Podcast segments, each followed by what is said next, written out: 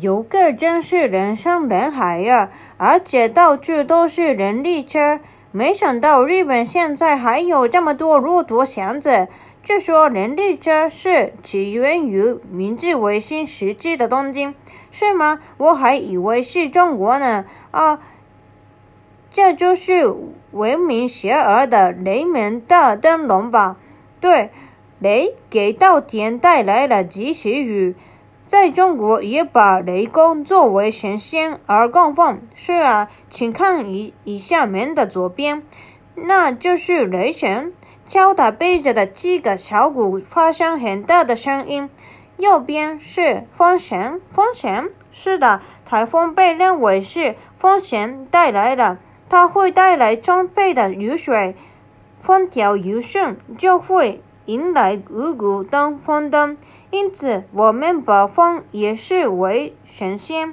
原来如此。现在中国北方闹旱灾，或者是人工降雨，或者是南水北调，而过去只能祈雨了。没错，即使现在日本各地的神社的主事祭还主持祈雨活动。啊，不会吧？人烟稠密的尖枣市，以尖枣市为中心而发展起来的地区，而这个书院前的圣诞街是通往尖枣寺的参拜道，将近九十店、九十家店铺零至日比，挤满了购买礼品的人，好热闹啊！好想上海的幼儿园。这条街上有什么好玩的东西吗？就有日本特色的东西，应有尽有。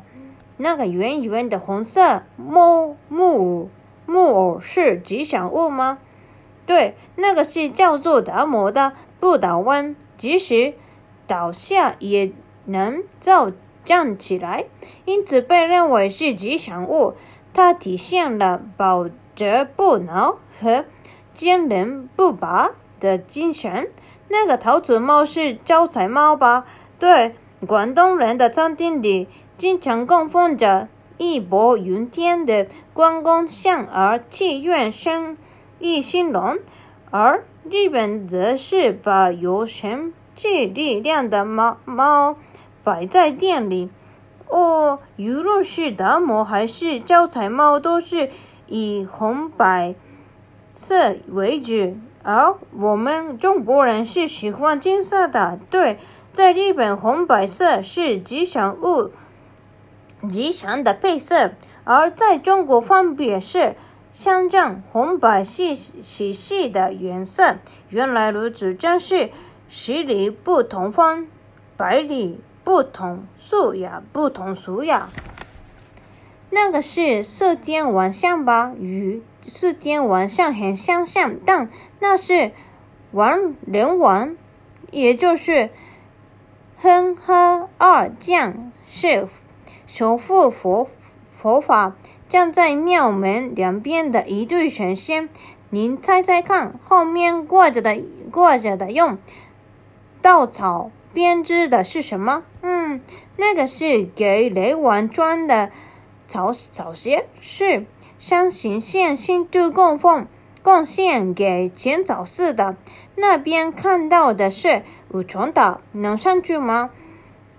非常遗憾，那那座那座塔因为是供奉释迦牟尼的舍利的塔，所以不能上去。顺便说一下，这里供奉的舍利是一九六六年佛教国斯里兰卡赠送给日本的。是这样啊，哎，那些人正在买什么？这个，这在请佛学佛仙佛，为了得到佛神神佛的保佑，或者是供奉在神龛前，或者是随身携带。话说这里穿和服的人好多啊，那些人多数都是外外国游客，因为这里是东京东京代表性的观光胜地。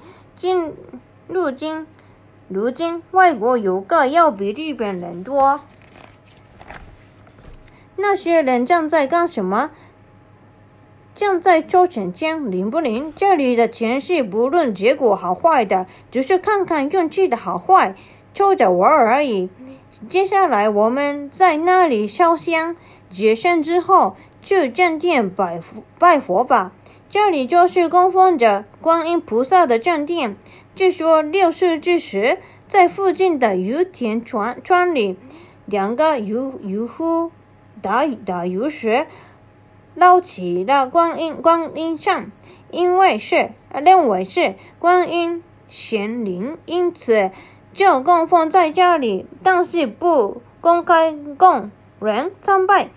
哇，这个功德箱也是够大的呀！虽然大家都想投香火钱，但金是硬币，如果是在中国，极少得投几。十元哦，因为日语里特别是五元与谐音，所以投语元的人好多，是吗？如果是中国的神佛，神佛会因为五元与五元谐音，愿望是不会实现的。还有那里是把十道观音像的两个渔夫和。创建前走寺的旧地址作为神仙而供奉的前走神下神下，前走人一想到五月份在这里举行的三社祭，金就洋洋，就是一一个非常欢乐的快乐的节日。真遗憾今天看不到。现在我们就去体验一下东京羽田川的观光呃游船吧。从保持着昔日有容貌的老街，浅草为起点，穿过十三、十二座桥，就到了未来都市台场，好期待呀！就好像全座上海黄浦间的观光游船一样，几几岁那样，的确那样。终于出发了！看，我们眼前的就是世界最高的铁塔——东京晴空塔，有多高？六百三十四米，比上海中心大厦高两米，是埃菲尔铁塔的两倍以上。从瞭望台上还能看到富士山，真了不起！听说日本经常发生地震，建造那么高的塔有什么抗震秘诀吗？与其说抗震，不如说是耐震，也就是柔软的构造。发生地震时，时整个塔都摇晃，那不危险吗？不会的，因为晃摇晃会散分散地震所释释放出的能量。如果不不那样，整个塔很容易倒塌。原来如此，重要是。以柔克刚这种思想，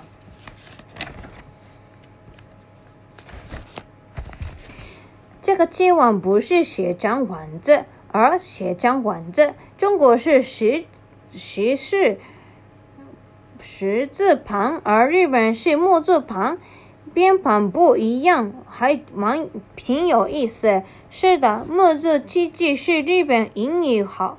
为豪的工艺品之一，因为是木制品系，所以木制盘。日本机器最大的特色是手感，然后然后就是耐用，表面平滑且光泽度高，真是好完美的一件工艺品。是的，自古以来，漆器就是非常珍贵的东西。欧洲文字曾曾经。新鲜浓厚的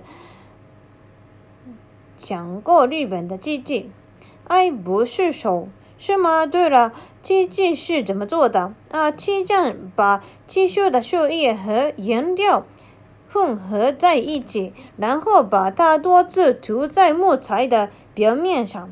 为了硬化木材，制作漆器是需要高温度和比较高的。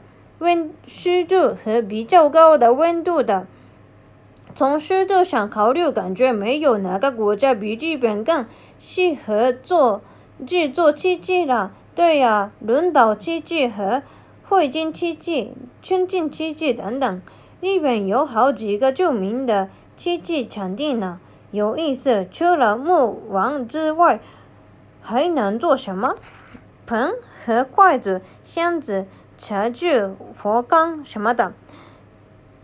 漆作为装潢材料，也被用于建建筑上，用途很广啊。我也想买点什么器具，好啊，但是不便宜，也要看是什么东西。比如，比如说那个碗是三万日元，确实很贵，但是很耐用，耐用。如果精细使用的话，就说能用三百年，也就是说用一年是一百日元，用三天还不到一一日元。好，买了，子孙后代还能用。